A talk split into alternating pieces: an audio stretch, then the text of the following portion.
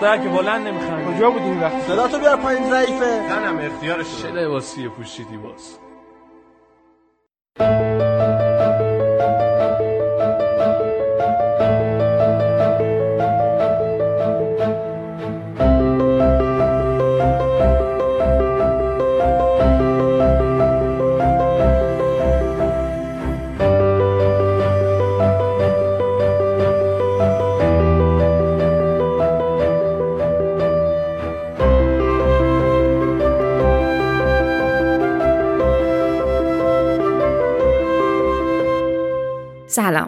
من هدیه میر مقدم هستم و شما دارید به قسمت 26 پادکست روزن گوش می‌دید. روزن پادکستیه که به شما کمک می‌کنه تبعیضهای جنسیتی رو بهتر بشناسید. نابرابری هایی که انقدر تکرار شدند عادی و تغییر ناپذیر به نظر می‌رسند. پس اگر که می‌خوای به سیاه چاله های ذهنت نور بتابونی، به باورهات شک کنی و از کنار تبعیض ها به راحتی نگذری، به پادکست روزن خوش اومدی.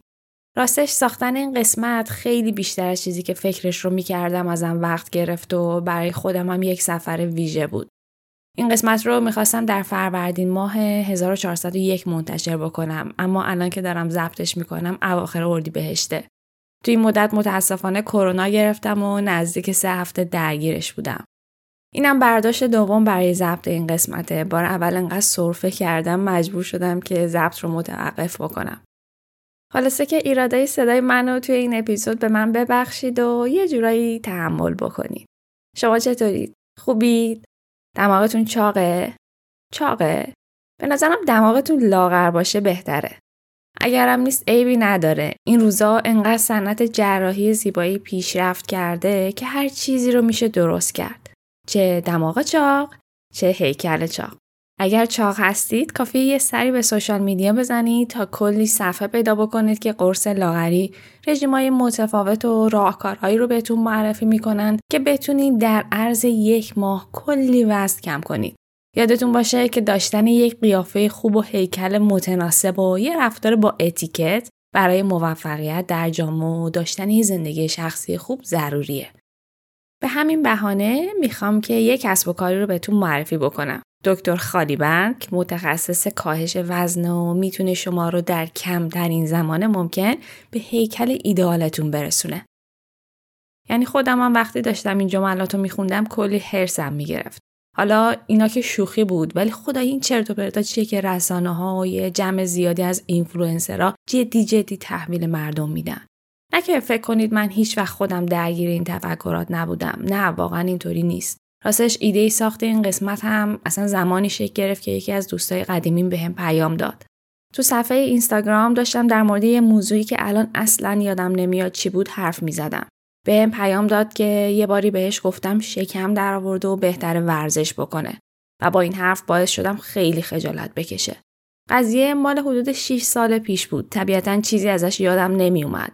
اما مطمئن بودم که از اون حرف منظور بدی نداشتم و نمی‌خواستم اون دوستم رو ناراحت بکنم. احتمالا فکر می‌کردم قرار از بلایی که داره دوچارش میشه نجاتش بدم.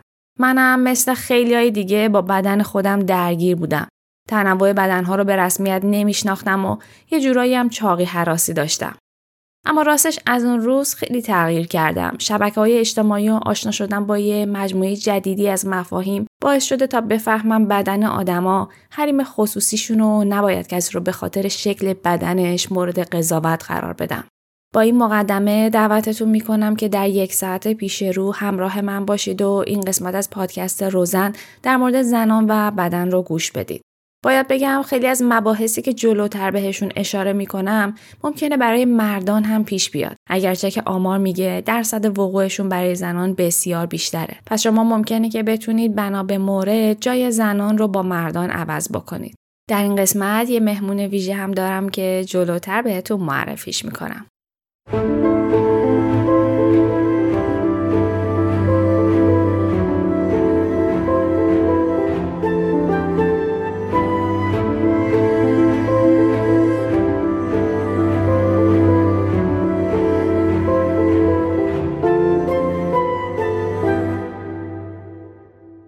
تو تعطیلات چقدر چاق شدی؟ آفرین خیلی لاغر کردی. وقتی تو اینستاگرام عکس می‌ذاری یعنی خودت هم دنبال اینی که همچین حرفایی رو بشنوی. با این هیکلش چطوری اعتماد به نفس داره که همچین لباسی رو میپوشه؟ بیچاره شوهره. زنش خیلی چاقه. خواهرم خودتو در معرض نمایش قرار نده. عزیزم اون چربیا رو آب کن ما به فکر خودتیم که میگیم. این حرفا تنها چند مورد از هزاران جمله که آدما و به طور خاص زنان روزانه در مورد ظاهر و بدنشون میشنون. از زمانی که یادمون میاد زنها و بدنشون موضوع انواع خشونت ها اعم از کلامی و فیزیکی بودن. اندام زنانه چه تفاوتی با اندام مردانه داره که مثل آهن رو با حرفهای جامعه رو به خودش جذب می‌کنه و تبدیل به اصلی ترین سوژه گفتگوی آدما میشه. حرفایی که درباره بدن زنان میشه رو قصد دارم که به چند قسمت تقسیم بکنم.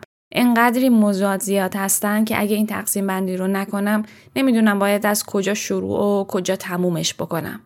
اولین مبحثی که می‌خوام در موردش صحبت بکنم موضوعی به اسم چاقی حراسی یا فتوفوبیاست.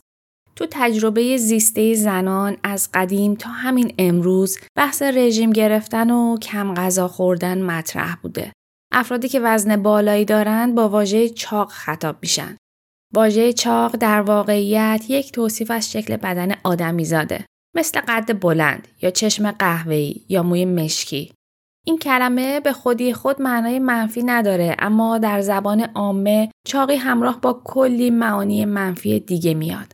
من در این قسمت پادکست از همین کلمه استفاده می کنم ولی شما سعی کنید اون بار منفیش رو کنار بگذارید.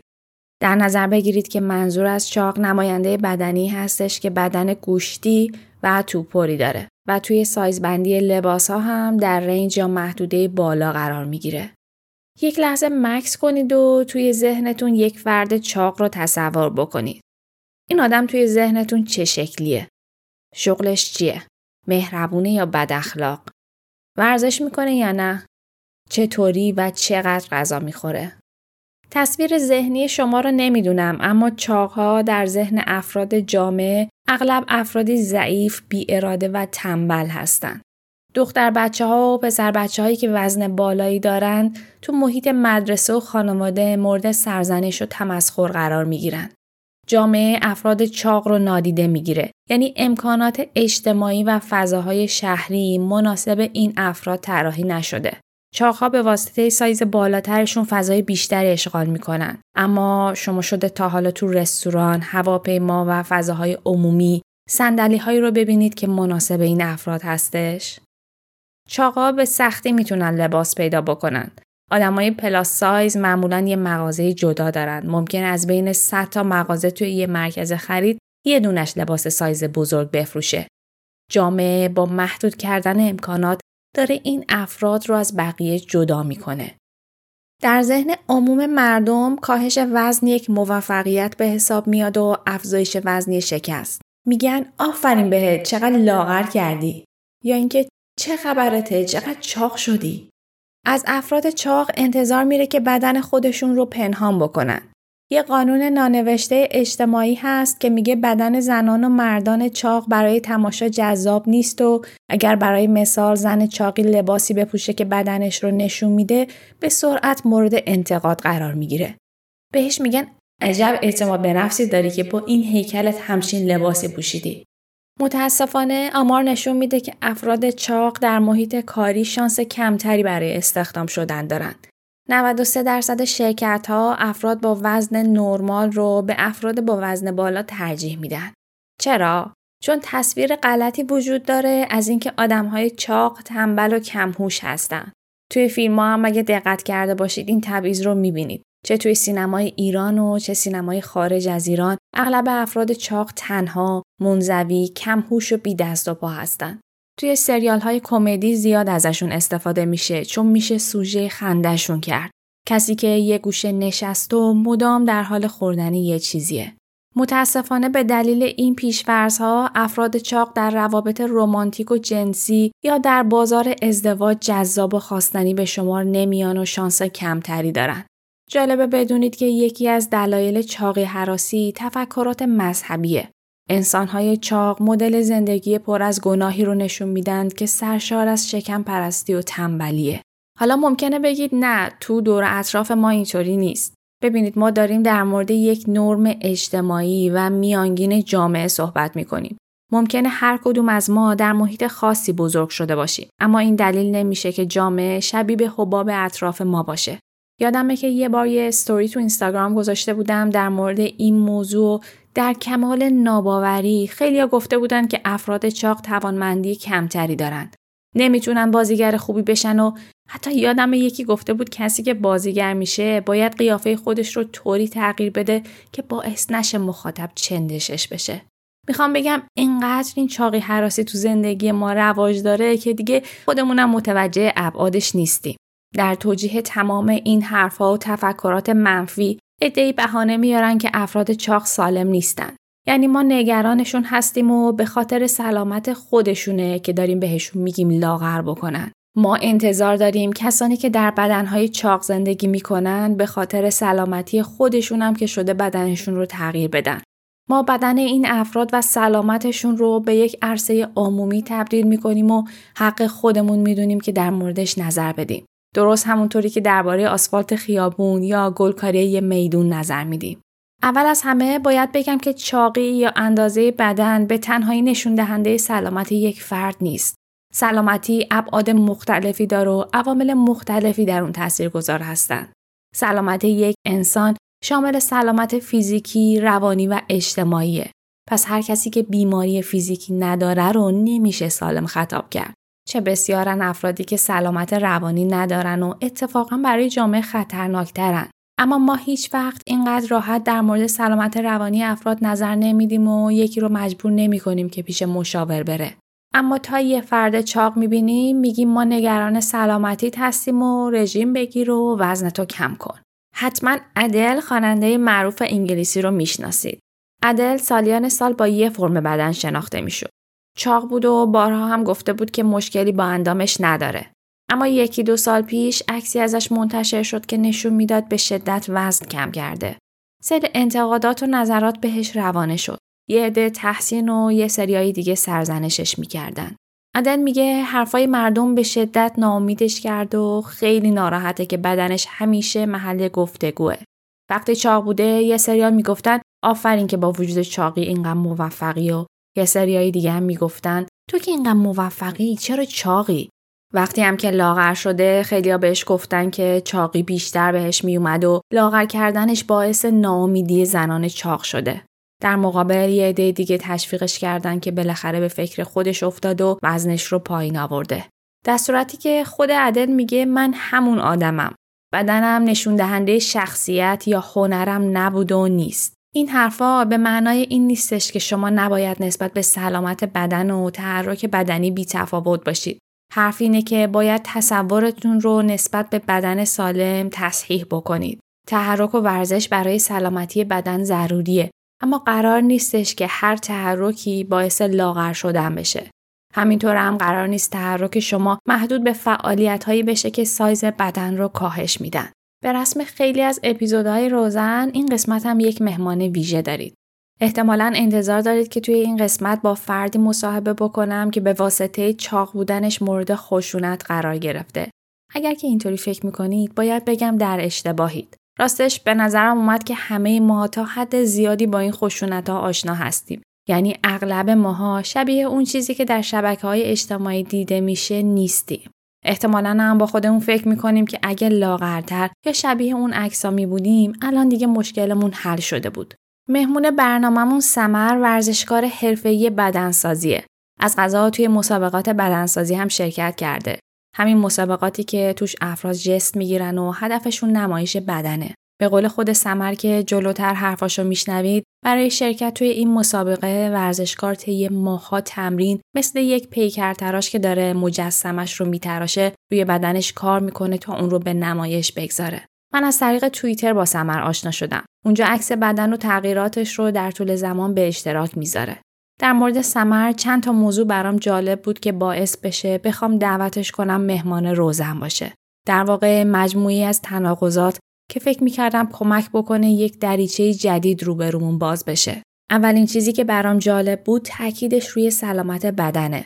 برخلاف خیلی از افرادی که در این زمینه فعالیت می‌کنن به شرم از بدن دامن نمیزن و مدام میگه که آدمها با هم متفاوتن و نباید خودشون رو با دیگری مقایسه بکنن. سمر عکس هاش رو بدون فیلتر و edit به اشتراک می‌گذاره. خودش میگه نور آفتاب بهترین فیلتر روی عکسه. توی توییتر چند باری از آزارهایی که در فضای مجازی دیده هم گفته.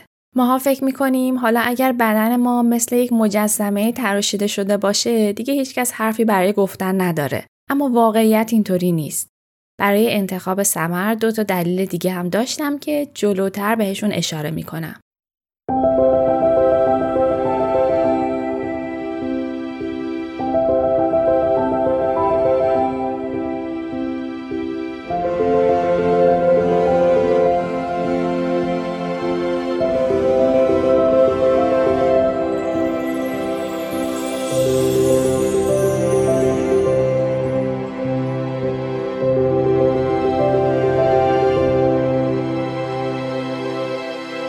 از سمر مهمان برنامه خواستم اول خودش رو معرفی بکنه. بعد ازش پرسیدم چی شد که سراغ ورزش بدنسازی رفت و توی این مسیر قرار گرفت. سلام هدیه جان من سمر هستم ساکن سیدنی استرالیا حدود ده ساله که اینجا زندگی می‌کنم و اگر بخوام به طور خاص راجع به ورزش حرف بزنم من تو تمام دوران زندگیم فعالیت ورزشی داشتم. ورزش های مختلف رو امتحان کردم از دوران نوجوانی ولی به طور خاص ورزش بدنسازی رو از سال 2016 اواخر 2016 شروع کردم و در واقع در سال 2019 برای اولین بار مسابقه دادم. و بعد از اون هم یک بار دیگه در واقع تعداد مسابقاتی که شرکت کردم دو بار هست. حدودا یعنی از همون 2016 به این ور دارم به طور حرفه‌ای ورزش بدنسازی رو می‌کنم و یک قسمت در واقع عمده از زندگیم رو درگیر ورزش هستم. من زمانی که شروع کردم به ورزش بدنسازی اصلا هیچ ایده ای از مسابقه و شرکت کردن در مسابقات رو نداشتم. تا اینکه یک روز در واقع تو باشگاه بعد از یکی دو سال در واقع تمرین سخت اومدم به من پیشنهاد دادن که تو مسابقات شرکت کنم و ازم خواستن که در واقع به عنوان تماشاچی تو یکی از مسابقات حضور داشته باشم تا ببینم که در واقع مسابقات بدنسازی به چه شکل هست که آیا می‌خوام تو این مسابقات شرکت کنم یا نه؟ و وقتی که من برای اولین بار در واقع تو این مسابقات به عنوان تماشاچی رفتم هیچ وقت یادم نمیره. اولین چیزی که در واقع تو ذهن خودم پیش اومد این بود که در واقع این پوششی که در واقع مسابقات دارن در واقع شما با پوشش بیکینی قرار تو مسابقات شرکت کنین می‌دونستم که چالش خیلی بزرگه برام ولی در این حال می‌دونستم که نمایش فیزیک و بدن تو بدنسازی یه قسمت خیلی مهمیه. در واقع بدنسازی مثل یک مجسمه سازی میمونه که در واقع مجسمه ساز سالها و ماهها رو اون مجسمه خودش کار می‌کنه و در نهایت می‌خواد مجسمه خودش رو در معرض نمایش عموم قرار بده. من وقتی که بار اول به عنوان تماشاچی رفتم و تو در واقع تو مسابقات حضور پیدا کردم خیلی دلم می‌خواست که در واقع یه روزی برم رو اون سکو و مسابقه بدم ولی چالش اصلیش در واقع برای من نوع پوشش بود و خیلی مطمئن نبودم که آیا حاضر هستم که این پوششی که در واقع برای مسابقات هست رو من هم داشته باشم و با این پوشش در معرض نگاه صدها نفر آدم روی استیج قرار بگیرم. یک چند ماهی طول کشید تا رفتم با خودم کنار بیام در نهایت تصمیم گرفتم و از همونجا شروع کردم به آماده شدن برای مسابقات. مسابقات سری اولم رو دادم و در اون مسابقه رتبه دوم و پنجم رو آوردم. و بلافاصله بعد از اون برای مسابقات دوره دوم در واقع مسابقات ایالتی آماده شدم و و برای اون مسابقات هم مقام دوم و سوم آوردم در مجموع دو بار شرکت کردم و آره اتفاقا امروز هم سال روز شرکت مسابقه در واقع دفعه دومم هست سمر توی توییتر عکس های خودش و بدنش رو به اشتراک می‌ذاره. چهرش مشخص نیست و پوشش بیشتر عکساش هم لباسای ورزشیه. ازش پرسیدم که چی شد تصمیم گرفت وارد فضای مجازی بشه و هدفش از به اشتراک گذاشتن این عکس ها چیه. ببین همونطور که گفتم واقعا برای شرکت و مسابقات هم من چندین ما نیاز داشتم فکر کنم و با خودم کنار بیام. و در نهایت به این نتیجه رسیدم که خب من مسئول نگاه و ذهنیت مردم نیستم و در نهایت هر آنچه که فکر می‌کنم درسته و برای خودم در واقع بهتره و بهش علاقه مند هستم انجام خواهم داد. خب به این ترتیب من تو مسابقات شرکت کردم. همیشه یه سوشال مدیای در واقع تو سوشال مدیا به صورت خیلی شخصی و پرایوت حضور داشتم که دوستان نزدیکم خانواده و فامیل بودم ولی هیچ وقت تو فضای پابلیک من قرار نگرفتم و همیشه اینرسی در من بود برای حضور در فضای عمومی. منتها من بعد از اینکه تو مسابقات شرکت کردم پیشنهاد زیادی داشتم که به عنوان مدل ورزشی تو برندهای مختلف فعالیت داشته باشم. اما یه شرط اصلی برای همه این برندها این بود که شما یه فضای پلتفرم پابلیک رو داشته باشی. و من هیچ وقت نمی‌تونستم با خودم کنار بیام که بتونم تو فضای عمومی باشم. از یه جایی احساس کردم که فضای توییتر شاید یه فضای امتری هست نسبت به فضاهای دیگه. هم تعداد افرادی که در واقع تو توییتر فعالیت دارن کمتره و این یه مقدار امنیت خاطر به من می‌داد که بتونم شاید یه مقداری در این فضا حضور داشته باشم و امتحان کنم و ببینم که چه نوع بازخوردها و چه نوع کامنت هایی رو می‌گیرم و به عنوان یک دستگرمی در واقع به, به توییتر من نگاه می‌کردم که از اونجا بتونم به یک فضای بازتری برگردم. دلیل اصلی که توی توییتر یا اصلا کلا تو فضای پابلیک می‌خواستم فعالیت داشته باشم این بود که همیشه علاقه من بودم که این بخش از زندگی خودم رو به در واقع همجنس های خودم نشون بدم و بتونم تو این زمینه در واقع بهشون کمک کنم. چون می‌دونم که یک چالش خیلی بزرگیه تو زندگی شخصی بسیاری از افراد و احساس می‌کردم چون من این مسیر رو رفتم می‌تونم یه کانتریبیوشنی داشته باشم و به افراد تو این زمینه کمک کنم. و با, با توییتر شروع کردم و امیدوار بودم که توییتر این شرایط رو برام ایجاد کنه که بتونم یاد بگیرم امتحان کنم و از اونجا در واقع به یه فضای بازتری در واقع نقل مکان کنم.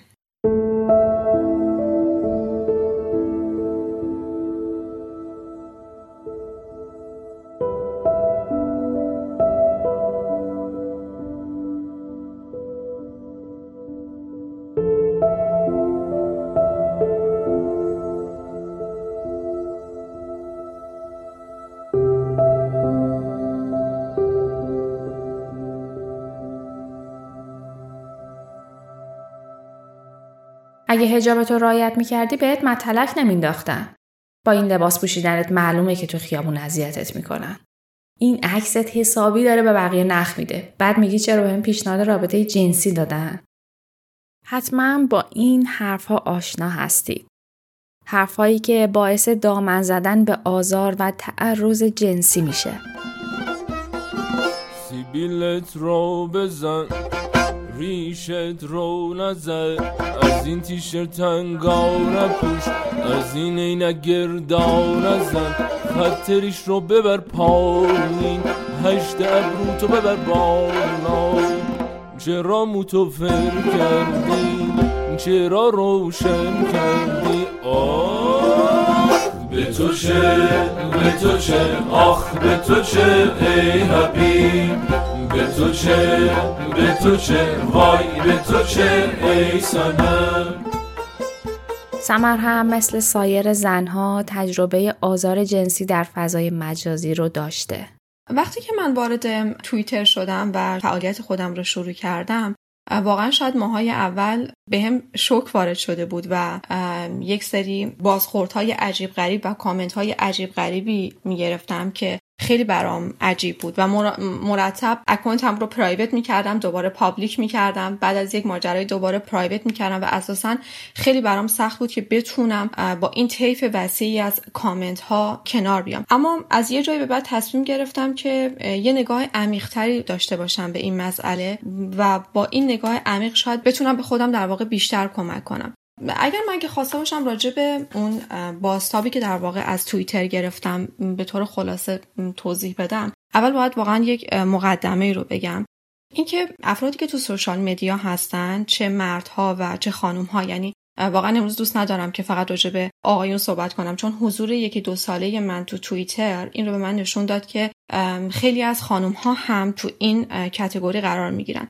ببینید خیلی از افراد چه آگاهانه و یا بعضا به طور ناخودآگاه به زن به عنوان یک موجودی نگاه می‌کنن که تنها به این دلیل به وجود اومده که در اختیار جنس مخالف باشه. مثل یک ملک یا نمی‌دونم کشزاری که قرار تحت تملک مردان باشه.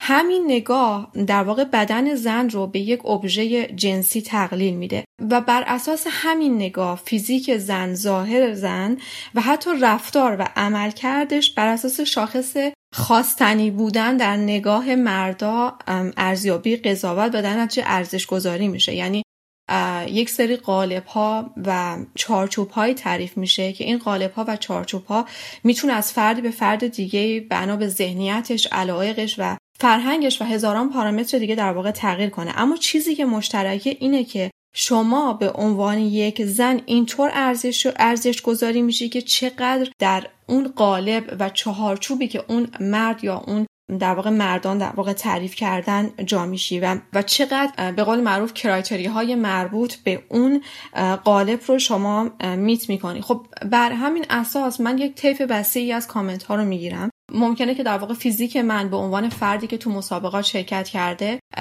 بله خیلی از کرایتری هایی که مد نظر مردها هست یا اون چارچوب هایی که تو سوشال مدیا تعریف میشه رو ممکنه میت کنه. همین باعث میشه که در واقع به خاطر اون نگاه ابزاری و به خاطر اون نوع نگاهی که به زن به عنوان یک ابژه جنسی دارن این افراد به خودشون اجازه میدن که در واقع یه سری کامنت هایی بذارن و فانتزی های حالا جنسی خودشون رو شیر کنن. مسئله اینجاست که اون قالبی که تعریف میشه شما در اون قالب و چهارچوب حالا یا جا می‌گیری یا جا نمی‌گیری. میگم من به عنوان یک آدمی که حالا شاید تو مسابقه شرکت کردم ممکنه که خیلی از این کرایتری ها رو criteria ها رو در واقع meet کنم. ولی موضوع اینه که همین باعث میشه که کامنت هایی بگیرم که افراد نگاه اروتیک دارن نگاه این دارن که در واقع فانتزی های جنسی خودشون رو بیان share کنن. بدون اینکه در نظر داشته باشن که خب این فرد فیزیک خودش رو با یک نیت و intention دیگه ای داره اصلا share می‌کنه. برای اینکه در واقع نشون بده که خب برای این فیزیک شاید سالها زحمت کشیده و اصلا علاقه ای نداره که دیگران نگاه اروتیک به این فیزیک داشته باشن. و نگاه مخالفش هم هست. یعنی میگم بسته به افراد گاهی وقتا این چارچوب ها تغییر می‌کنه.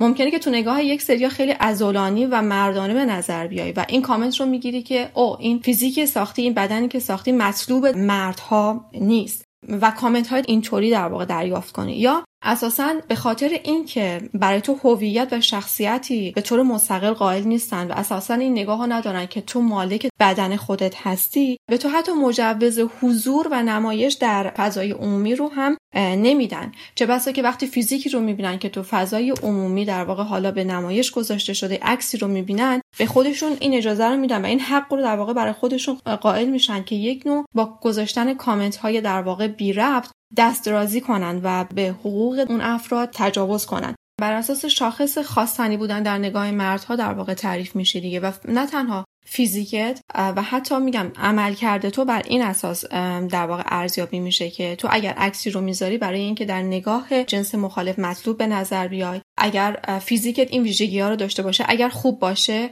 این اجازه رو به خودشون میدن که فانتزی های جنسی خودشون رو در واقع شیر کنن. اگر در نگاهشون در واقع در اون چارچوبی که مد نظرشون هست قرار نگیری میان کامنت می‌ذارن که خب این فیزیک ازولانی در نگاه مردها فلان بهمان مورد پسند در واقع مردها نیست. و خلاصه در واقع همه اینها این میشه که اینها یه سری چارچوب ها و کلیشه هایی رو تعریف کردن که زن باید در قالب اون چارچوب و کلیشه ها قرار بگیره. به محض اینکه در واقع یه مقداری ساختار شکنی کنه و از اون کلیشه ها بیاد بیرون در واقع مورد توهین و حجمه و قضاوت و ارزش گذاری در واقع قرار می‌گیرن.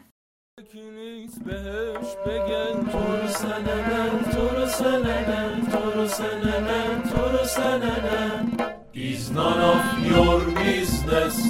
Is none of your business. Is none of your business. Is none of your business. Is none of your business. Is none of your business. It's none of your business. با مقدمه ای که از سمر شنیدیم می‌خوام در مورد موضوعی به نام عاملیت در بدن صحبت بکنم. جامعه ما و البته خیلی جاهای دنیا عملیاتی برای بدن زن قائل نیست. یعنی چی؟ یعنی بدن زن به تنهایی هویت نداره و جایگاهش در مقابل مردان تعریف میشه. به قول سمر معیار ارزشگذاری بدن زنانه خواستنی بودنش برای مردانه. فرض کنید که مردی توی صفحه اینستاگرامش عکسی از بالاتنه برهنش می‌ذاره. مثلا وقتی که کنار استخر نشسته و یه جست جالبی گرفته. اندامش ازولانی و ورزشکاریه. شما تماشا و نهایتا از هیکلش تعریف می‌کنید.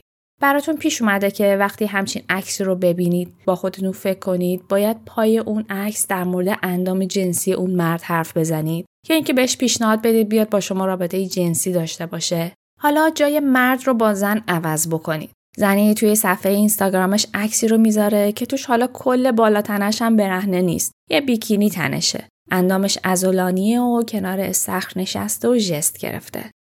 چقدر احتمال می‌دید که این زن پیام های جنسی دریافت بکنه؟ اینکه بهش بگن می‌خواسته خودش رو عرضه بکنه و دنبال توجه جنسیه. یا اینکه مردانی به خودشون حق بدن که فانتزی های جنسیشون رو با اون زن مطرح بکنن. می‌فهمید که از این مقایسه دنبال چی هستم؟ بدن زن به صورت یک بدن دیده نمیشه یک ابزار زینتی و وسیله برای جلب توجه مردان و ارزای نیازهای جنسیشون در واقع عملیات جنسی زنان به رسمیت شناخته نمیشه. اما واقعیت اینه که اگه زنی از بدنش عکس می‌ذاره معنیش این نیستش که داره به کسی سیگنال میده و دیگران رو به رابطه جنسی دعوت می‌کنه. زنها حق دارن که بدنشون رو به نمایش بگذارن. اما در عین حال هم باید بتونن با امنیت در جامعه زندگی بکنن. آدمیزاد با بدنش زندگی می‌کنه. در واقع این بدن خونه واقعی ماه.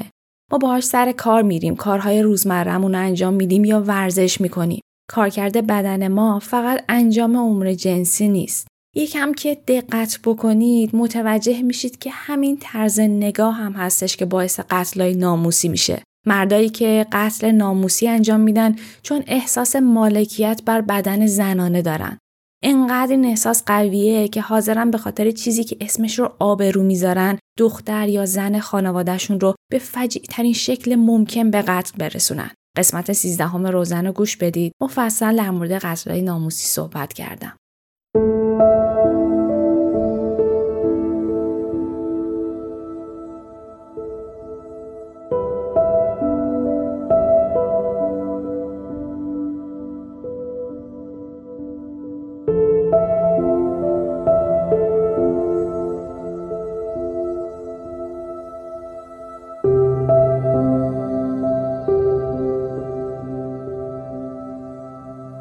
خب یه جنبندی بکنیم جامعه چاقی حراسی داره کار کرده بدن زن و جنسی می‌دونه و برای اون عملیاتی قائل نیست در همچین شرایطی فشار اجتماعی می‌تونه باعث ایجاد رفتارهای وسواسگونه در زنان بشه. زنان وظیفه خودشون می‌دونن که به سمت این تصویر ایدال حرکت بکنن.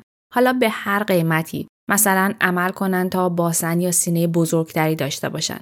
چون تصویری که جامعه در حال حاضر از زن سکسی و جذاب ترسیم می‌کنه این شکلیه. یا لبهاشون رو تزریق بکنن چون که توی عصر معاصر لبهای برجسته و درشت از مشخصه های یک زن جذابه. از زنها انتظار میره که جذاب و خوشگل باشن در صورتی که از مردا همچین انتظاری نمیره. میگن مرد باید قدرتمند باشه کاری و زرنگ باشه. پس توی یک تقسیم بندی اجتماعی زیبا بودن وظیفه زن میشه و توانمند بودن وظیفه مرد. و اگر زن یا مردی با این تعریف جامعه سازگار نباشه بقیه حق دارن ازش طلبکار باشن این سناریو رو در نظر بگیرید سناریویی که مطمئنم در محیط اطرافتون می‌تونید مثالهای زیادی براش پیدا بکنید فرض کنید زنی رو دنبال می‌کنید که در تعریف زیبایی رسانه ها نمی گنجه. اسم این زن رو بذاریم بهاره. بهاره بینیش کوچیک و عروسکی نیست. لبهاش برجسته و سینه و باسنش بزرگ نیست. اما خیلی راحت عکسهاشو در موقعیت های مختلف توی اینستاگرام به اشتراک می‌ذاره. پای پستاش کامنت هایی می‌گیره از این قبیل که چه اعتماد به نفس بالایی داره و چطور جرأت می‌کنه با این هیکل و قیافش عکسهاش رو به اشتراک بذاره. بهاره با دیدن این کامنت ها تصمیم می‌گیره یه چند تا عمل جراحی بکنه. مثلا بینیش و عمل و لبهاش رو تزریق بکنه تا قیافش به معیار جامعه نزدیکتر بشه و از شر این کامنت ها خلاص بشه. فکر می‌کنید بعدش چه حرفایی میشنوه؟ اینستاگرام پر میشه از عکسای بعد و قبل عمل بهاره. بهش میگن تو سرتاپات عملی و مصنوعیه. هر کسی این هم عمل می‌کرد خوشگل می‌شد. بهاره توی هر دو حالت داره سرزنش میشه حتی وقتی که تلاش می‌کنه که انتظارات جامعه را برآورده بکنه. جامعه انتظار داره که بهاره ها خوشگل باشن. اما به صورت طبیعی خوشگل باشن. یعنی از مادر خوشگل و دقیقا شبیه میارهای تعریف شده روز به دنیا بیان. جالبه که این میارها در طول زمان تغییر می‌کنن. یعنی چیزی که الان زیباست ممکنه که ده سال دیگه زیبا نباشه. پس انتظار میره که زنا بتونن به صورت اتوماتیک خودشون رو مدام با این میارها تطبیق بدن. خدایی به نظرتون خندهدار نیست؟ از زنا انتظار میره که پیر نشن. صورتشون بدون چروک باشه. در واقع خلاف ساعت بیولوژیکیشون حرکت بکنن. برای این کار باید بوتاکس و فیلر بزنن. اما وقتی که این کارو می‌کنن بهشون میگن که صورتشون تزریقی و مصنوعی شده. بعد از اون سم بهشون میگن که با بالا رفتن سنشون یه سری رنگا رو نپوشن یا یه سری کارها رو انجام ندن.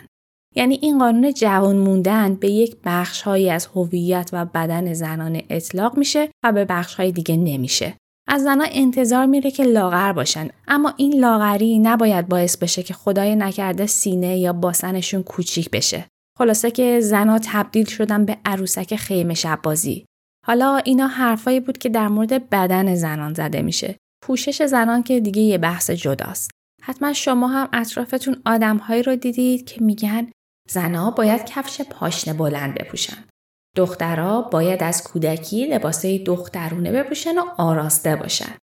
انقدر که آراستگی مهمه راحت بودن مهم نیست. راستش من نمیگم پیراهن و دامن و اینجور چیزا قشنگ نیست یا نباید تن بچه هاتون بکنید. اما توجه داشته باشید که پوشیدن یه سری لباس ها مثل دامن باعث میشه بچه ها محدودیت حرکتی پیدا بکنن. ممکنه به واسطه اینکه پاهاشون پوشیده نیست نتونن بازی بکنن. یا اگر بازی بکنن و زمین بخورن پاشون زخمی بشه و این خاطره باعث بشه فعالیت و جنب جوش کمتری داشته باشن یا مثلا همین ناخونای بلند به عنوان یه زنی که کار می‌کنه و اتفاقا هم ناخونای بلند رو خیلی دوست داره من واقعا نمی‌فهمم که یه سری چطوری با ناخونای بلند ورزش می‌کنه حالا با خودتون فکر کردید که چرا کسی از زنها انتظار نداره که وارد محیط کار بشن چرا انتظار جامعه ازشون این نیست که مهندسا، پزشکا یا دانشمندان خوبی باشن؟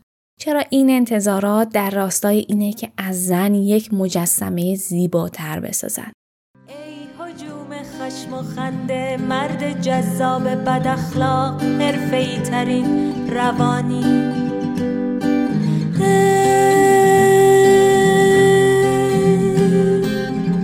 عاشق همیشه خلا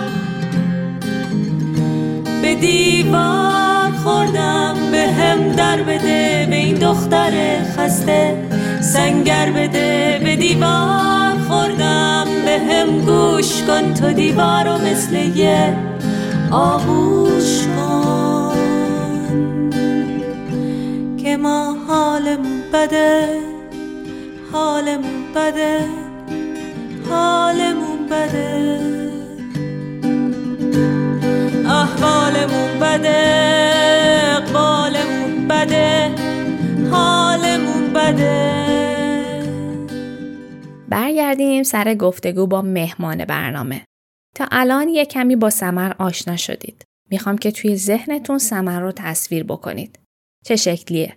شغلش چیه؟ توی زندگی روزمره چه لباسایی رو میپوشه؟ اگه قرار باشه کتاب بخونه انتخابش چیه؟ یا توی اوقات فراغتش وقتی ورزش نمی‌کنه چه کارایی انجام میده؟ این تصویر ذهنیت رو نگه دارید یکم جلوتر باش کار دارم. با سمر در مورد تجربیاتش در فضای مجازی و حرفایی که از مخاطبانش شنیده بیشتر صحبت کردم. یک شاید نگاه خیلی جالبی که آدم ها دارن این هست که شما وقتی فیزیکتون رو حتی فیزیکی که سالها براش واقعا زحمت کشیدی شبانه روز زحمت کشیدی تو سوشال میدیا در واقع عکسش رو قرار میدی این تصور در واقع ایجاد میشه که شما اساسا چیزی برای عرضه و نمایش ندارید به خاطر همین فیزیک خودتون رو در معرض نمایش قرار می‌دید. شما سطحی هستید اگر آدم در واقع عمیقی بودید هیچ وقت همچین کاری رو نمی‌کردیم. من یادم چند وقت پیش یک عکسی رو گذاشتم تو توییتر که تو background عکس هم تصویر چند تا کتاب بود. خب قاعدتا اسم کتاب ها مشخص نبود. یادم میاد که یک آدمی اومد کامنت گذاشت که مطمئنم که این کتاب ها کتاب های زرد روانشناسی هستند و تو چیزی برای عرضه کردن نداری. اگر چیزی برای عرضه کردن داشتی عکس خودت رو در واقع تو social media قرار نمی‌دادی. و این دوباره در واقع برمیگرده از نظر من به همون چارچوب ها و قالبی که برای زن تحت title های مختلف و عناوین مختلف ایجاد شده. زن عمیق زن روشنفکر زن موفق.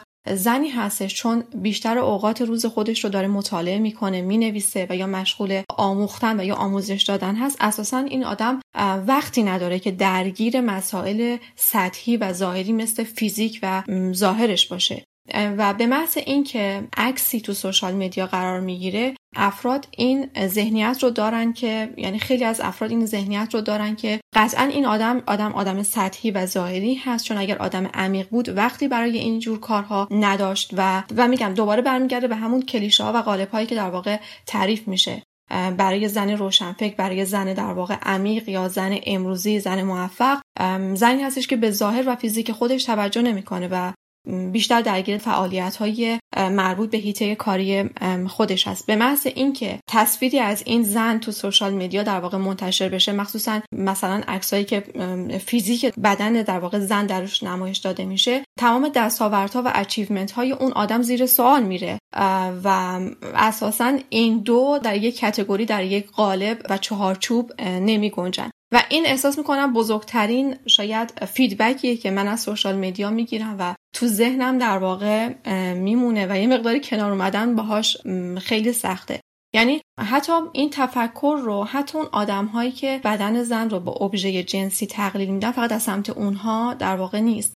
خیلی از افرادی که حتی در واقع معتقدن که نباید به زن نگاه ابزاری داشت و برای زن شخصیت و هویت مستقل قائل هستن هم ممکنه که این نگاه رو داشته باشن از نگاه اونها زن عمیق به ظاهر خودش توجه نمی‌کنه و این دو تناقض خیلی عجیبی با هم دارن و در یک چهارچوب نمی گنجن. خب حالا که به اینجای اپیزود رسیدیم می‌خوام با خود واقعی سمر بیشتر آشنا بشیم. سمر در استرالیا از مقطع دکترا فارغ و تحصیل شده و الان استاد دانشگاهه. در زمینه کاریش هم بسیار موفقه. توی اوقات فراغتش پادکست گوش میده و پیانو تمرین می‌کنه. چقدر این تصویری که براتون توضیح دادم شبیه چیزیه که شما توی ذهنتون از سمر ساخته بودید. بریم ببینیم که سمر در مورد خودش و زندگیش چه توضیحاتی برامون میده. خوبه که اینطوری شروع کنم که اصلا یکی از دلایلی که من به طور جدی به ورزش بدنسازی رو آوردم شاید همین بحث شکستن ساختار بود. من همیشه در تمام دوران زندگیم اهل در واقع ورزش بودم ورزش های مختلف رو امتحان می‌کردم. من سال 2015 که دکترام تموم شد خب آدمی بودم که سالها درگیر درس و تحصیل بودم و سالها توی دانشگاه فعالیت می‌کردم و بعد از تموم شدن دکترا هم می‌دونستم که خب قراره تو دانشگاه در واقع مشغول به کار بشم و به عنوان یک آدم آکادمیک این مسیر رو در واقع برای خودم در نظر داشتم. اما چیزی که نمی‌خواستم این بود که واقعا نمی‌خواستم. در قالب تنگ اون فردی که به عنوان به عنوان یک فرد آکادمیک ازت انتظار میره قرار بگیرم. یعنی هر طور که من نگاه می‌کردم میدم نمی‌تونم آینده خودم رو به عنوان یک آدم تکبودی ببینم. که بیشتر وقت روز خودش رو مشغول تدریس تحقیق مقاله دادن و ارتباط با دانشجوها هست و شاید از همونجا بود که من خیلی جدی به این قضیه فکر کردم که بعد ورزش رو می‌خوام به زندگی خودم اضافه کنم و می‌خوام در واقع یک جورایی این ساختار رو در هم بشکنم که به عنوان در واقع انتظاری که از یک استاد دانشگاه میره که شما یک آدم تکبودی باشی که تمام وقتت رو درگیر مطالعه و پابلیش کردن مقاله و کارهای تحقیقاتی باشی دوست داشتم یک وزنه دیگه رو هم به زندگیم اضافه کنم و این خودش به هم یک در واقع همین ساختار شکنی به من یک انگیزه مضاعف می‌داد که در کنار دانشگاه قضیه ورزش رو به طور جدی دنبال کنم و واقعا هم یکی از اهداف من الان تو social media همین هست که می‌خوام به افراد این چند بعدی بودن رو نشون بدم و این ساختار در واقع ذهنیشون رو در هم بشکنم که لزوما آدمی که توی آکادمیک فعالیت می‌کنه تو academia در واقع فعالیت می‌کنه یک فرد آکادمیک هست و اتفاقا سالهای زیادی از زندگیش رو درگیر کتاب و مطالعه و تحصیل بوده. اون آدم هم می‌تونه به جنبه های دیگه زندگیش هم توجه داشته باشه. هر چقدر هم اینها در واقع یه contrast خیلی عمیقی بین این دو باشه ولی باز هم شدنی هست و باز هم در واقع می‌تونن این دو در یک آدم جمع بشن و هر کسی می‌تونه این چند بود بودن رو تو زندگی خودش داشته باشه. فعالیت سمر در توییتر برای مخاطبان فارسی زبانه. از اون سمت هم توی محیط کار با افراد غیر ایرانی زیاد ارتباط داره. برای خودم جالب بود که بدونم بین دو تا فرهنگ چقدر تفاوت وجود داره. اینکه تو محیط کار با در نظر گرفتن اینکه همکاراش اغلب تحصیل کرده هستن رفتارها چه شکلیه؟ سوال جالبیه. دقیقا به همین مسئله که تو اشاره کردی اینجا شاید آدم انتظار داره به خاطر تفاوت فرهنگی خیلی این بایاس که در واقع ذهنی وجود نداشته باشه.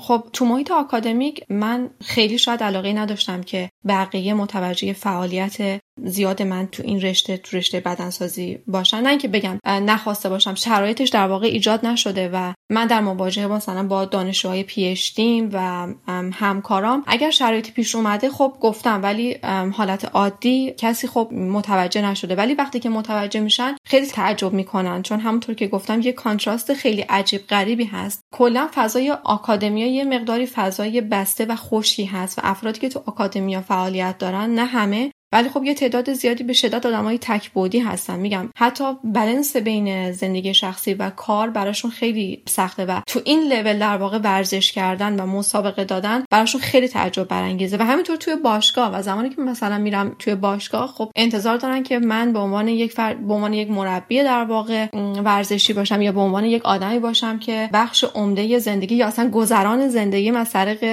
ورزش میگذره. وقتی که مثلا متوجه میشن که من توی دانشگاه کار می‌کنم تو فضای باشگاه هم در واقع خیلی تعجب می‌کنم این در واقع میگم شاید یک بخشش بخش تعجبشون شاید به خاطر این باشه که مسئله مدیریت زمان شاید براشون خیلی جالب و تعجب برانگیزه که خب چطور میشه یک آدم تو این لول ورزش کنه مسابقه بده و کار دانشگاه رو هم انجام بده.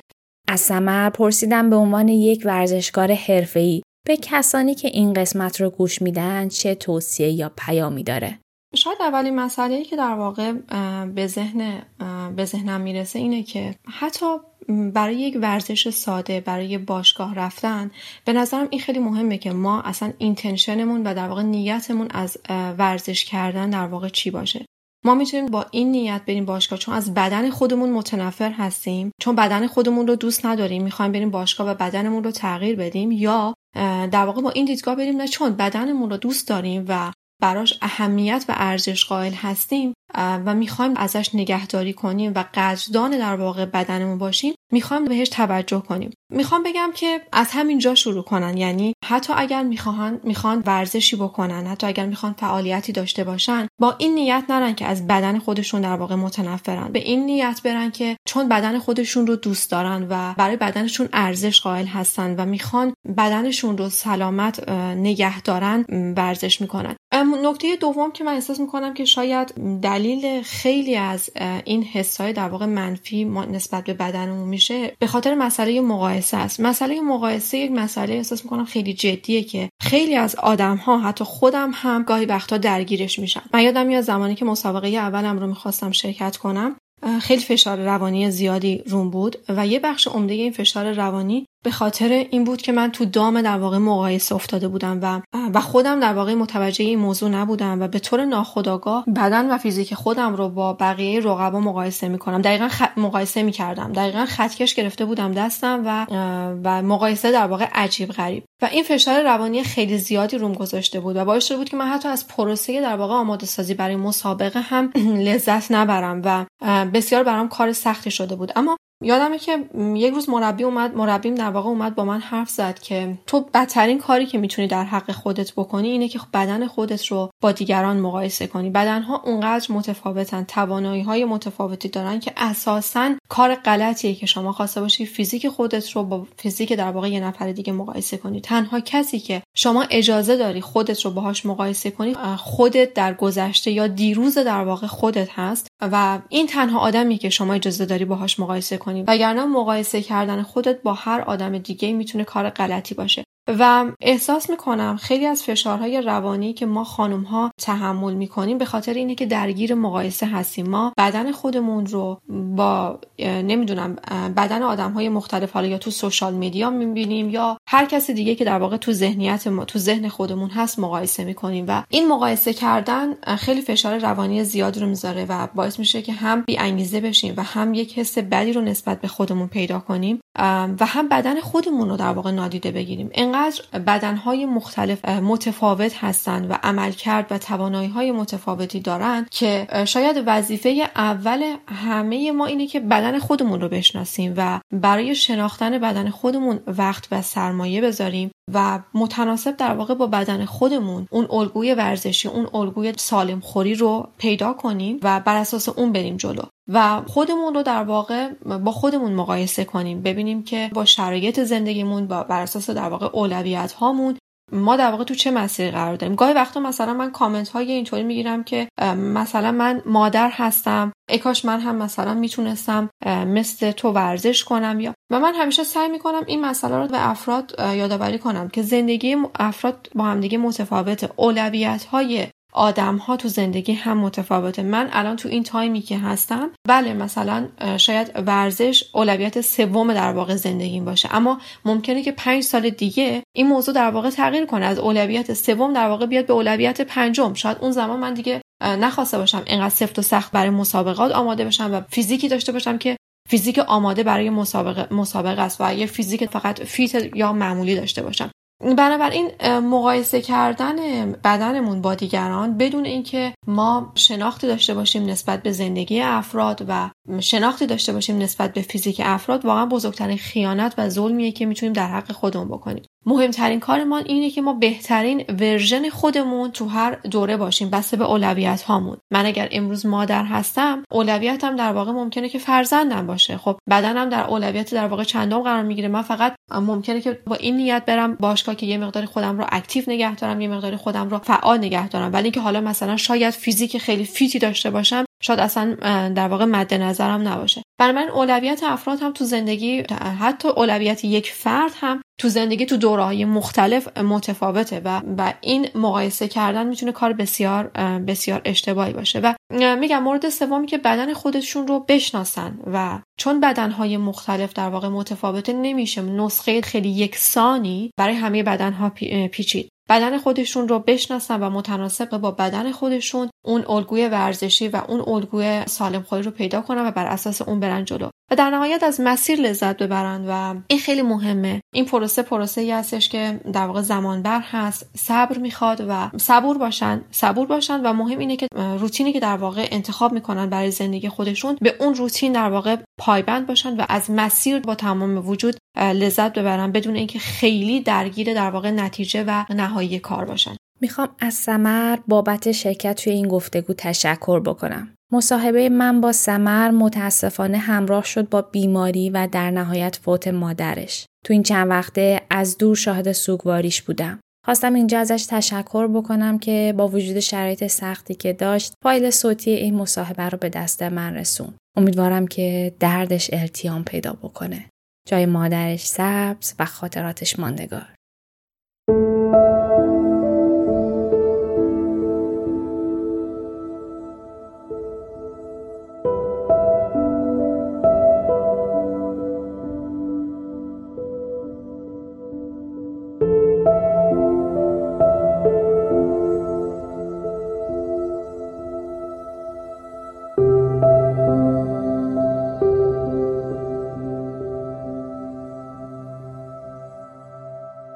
توی فضای مجازی جدیدن یک رقابتی پیش اومده بین مادرانی که زایمان کردن. زنایی که خیلی زود به وزن عادیشون برمیگردن. پوستشون شل نمیشه. موهاشون نمیریزه. افسردگی بعد از زایمان و پریشانی و خستگی ندارن. بیشتر آدم ها توی شبکه های مجازی تصویر خوشرنگ و لعابی رو از مادر شدن به اشتراک می‌ذارن. از روز اول بعد از زایمان همه عاشق فرزندانشون هستن و همه چیز حتی گریه های شبانه و کمخوابی ها براشون شیرینه. در یک کلام ظاهر و باطن زنان بعد از بارداری هیچ تغییری نمی‌کنه. با حرفایی که توی این اپیزود زدم شما برداشتتون از این تصاویر و داستانها چیه؟ این تصاویر به مادران میگه که باید نه ماه تمام بارداری رو سپری کنن و یک موجود دیگر رو درون خودشون پرورش بدن. اما نباید هیچ تغییری در ظاهرشون به وجود بیاد. بدن زن یه تابلوی نقاشی بیعیب و نقص و حتی اتفاق فیزیکی و روحی بزرگی مثل بارداری هم نباید تغییرش بده که مبادا چشم مخاطب کمی اذیت شه. جامعه تلاش می‌کنه از مادر یک تصویر مقدس بسازه و اون رو به یک ابرقهرمان تبدیل بکنه اما واقعیت اینه که مادری یک غریزه نیست بلکه یک مهارت چیزیه که به مرور زمان آدم ها یاد می‌گیرن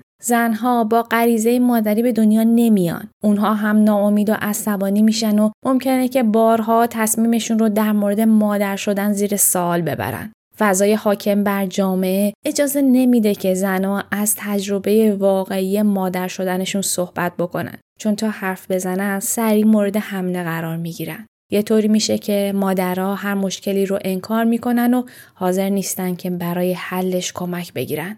مسئله که از اول اپیزود تا الان در موردش صحبت کردم یعنی انتظار جامعه از ظاهر زنان در مورد مادران تبدیل به ظاهر، رفتار و روش زندگی میشه. زنان رو به خاطر مسائل مختلف فرزنداری سرزنش می‌کنن. سرزنش ها هم از همون ساعت اول شروع میشه. برخی از مادران نمی‌تونن به فرزندشون شیر بدن. یعنی شیر زیادی ندارن یا اصلا این کار رو دوست ندارن. اگه زنی شیر کافی نداشته باشه انگار که چشمه مادریش خشکیده. مادر خوبی نیست و نمی‌تونه نیازهای فرزندانش رو برآورده بکنه. اگر زنی بخواد تربیت و بزرگ کردن فرزندش رو با پارتنرش شریک بشه و مسئولیت ها رو تقسیم بکنه مادر خوبی نیست و داره فرزندش رو از محبت مادری محروم می‌کنه. افسردگی بعد از زایمان که توی بسیاری از زنها اتفاق میفته و یک اتفاق فیزیکی و طبیعیه چیزیه که خیلی از زنها جرأت ندارن ازش صحبت بکنن.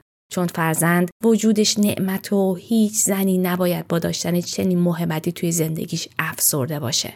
اگرچه که خیلی ها در مورد افسردگی بعد از زایمان می‌دونن اما چون اطرافشون کسی در مورد این بیماری صحبت نمی‌کنه فکر می‌کنن فقط و فقط خودشون هستن که گرفتار بیماری شدن و به همین دلیل هم انکارش می‌کنن. واقعیت اینه که فرزند آوردن زندگی مادر و پدر رو به شدت تغییر میده و طبیعتا دشواری های بسیاری هم داره. در اینکه مادر شدن یک اتفاق قشنگ و لذت بخش هیچ حرفی نیست. اما ما بعد از مادر شدن زنان را به ابر انسان ارتقا میدیم و با دادن جایگاه مقدس مادری اونها را از حقوق انسانیشون محروم می‌کنیم. راستش انقدر بحث مادری مفصله که شاید یه روزی توی یه اپیزود در موردش صحبت کنم. تو این قسمت فقط یه سرنخ بهتون دادم تا ذهن پرسشگرتون رو به فکر کردن درباره این موضوع هم دعوت بکنم. اگر چه جنس شیشم قوی تر از همیشم نبین نحیف ساقه هم درخت کهن ریشم همیشه بوده باورم که با تو من برابرم. اگه قوی بازوهات به جاش منم یه مادرم. نقاب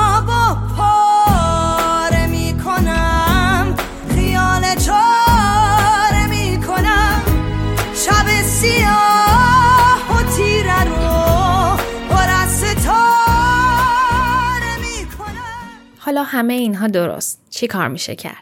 اگر که قسمت قبلی روزن رو شنیده باشید من یه بخشی رو به آخر اپیزودها اضافه کردم به اسم سهم من. سهم من جمعبندی ما از هر قسمت روزنه. انتهای هر اپیزود قرار از خودمون بپرسیم که سهم من به عنوان یک انسان آگاه برای از بین بردن این ها چی می‌تونه باشه. بعد هم تا رسیدن قسمت بعدی سعی می‌کنیم که اون سهم رو در زندگی روزمرهمون ایفا بکنیم. توی سوشال میدیا هم در مورد سهم من صحبت می‌کنیم و تجربیاتمون رو به اشتراک می‌ذاریم. سوشال میدیای روزن رو دنبال بکنید تا با کمپین سهم من بیشتر آشنا بشید. بریم ببینیم که سهم شما به عنوان یک انسان آگاه چی می‌تونه باشه. اول اینکه خودتون رو به چالش بکشید. ببینید با دیدن افراد چاق چه چیزی به ذهنتون میاد. موچ خودتون رو بگیرید و ببینید قضاوت های شما از آدم ها چقدر با سوگیری نسبت به وزنشون همراهه. خودتون رو در معرض نماینده های مختلف بدنی قرار بدید. یعنی افراد با سایزهای متفاوت. این کلمه نماینده های مختلف بدنی رو هم من از کیمیا تهرانی یاد گرفتم. کیمیا یه صفحه داره توی سوشال میدیا که اصلا در مورد این موضوع به طور تخصصی صحبت می‌کنه و کلی مطلب مفید به اشتراک می‌ذاره. توصیه می‌کنم که اگر که علاقه مند هستید یا با این موضوع توی زندگیتون دست و پنجه نرم می‌کنید صفحه کیمیا رو دنبال بکنید من توی توضیحات پادکست براتون میذارمش کسانی رو دنبال بکنید که شبیه شما نیستند و با شما تفاوت دارن. یادتون باشه که شما نمی‌تونید سلامت افراد رو از روی وزن و ظاهرشون تشخیص بدید. کلا در جایگاهی نیستید که عادات زندگی انسانهای دیگر رو قضاوت بکنید. اصلا هم به من و شما ربطی نداره که بقیه چقدر غذا می‌خورن و وزنشون چقدره. فراموش نکنید که وزن و ظاهر معیار ارزشگذاری انسان ها نیست و هر کسی فارغ از سایز و شکل اندامش به خاطر مدل فکریش هویتش و سایر کارهایی که داره انجام میده می‌تونه مورد احترام باشه. بدن خودتون رو همونطوری که هست دوست داشته باشید. از بدنتون شرم نداشته باشید. ماها چه مرد باشیم چه زن کوتاه یا بلند چاق یا لاغر همه انسانی بدنهای ما حکم خونه ای رو دارن که توش زندگی می‌کنیم قرار نیستش که همه آدم ها بدن یک شکل داشته باشن و این تفاوت هاست که آدم ها رو جذاب می‌کنه. اگر که اطرافتون زنی به تازگی فرزنددار شده باهاش همدلی بکنید. بهش حق بدید که خسته باشه. مورد قضاوت قرارش ندید. آدم ها رو با هم مقایسه نکنید. اون چیزی که توی شبکه های اجتماعی می‌بینید تمام حقیقت نیست. بسیار از فیلم ها و عکسهایی که می‌بینید کارگردانی شده و نمایشی هن. شما نباید خودتون رو با کسی که کارش مدلینگ یا آرایشگری مقایسه بکنید. به عنوان یک مادر نباید خودتون رو با مادرانی که شریک همراه دارن مقایسه بکنید. برخی از افراد درآمد بالاتری دارن و می‌تونن کمک بیشتری استخدام بکنن یا خانواده‌ای دارن که می‌تونن کمکشون بکنه. یادتون باشه که مقایسه بزرگترین اشتباهیه که می‌تونید در حق خودتون مرتکب بشید. در نهایت هم اگر که این اپیزود براتون مفید بود اون رو با بقیه هم به اشتراک بذارید. اگر که توی سوشال میدیا به هم رسانیش کردید هشتگ سهم من رو بزنید و صفحه روزن رو هم تک کنید تا من ببینم و کلی کیف کنم.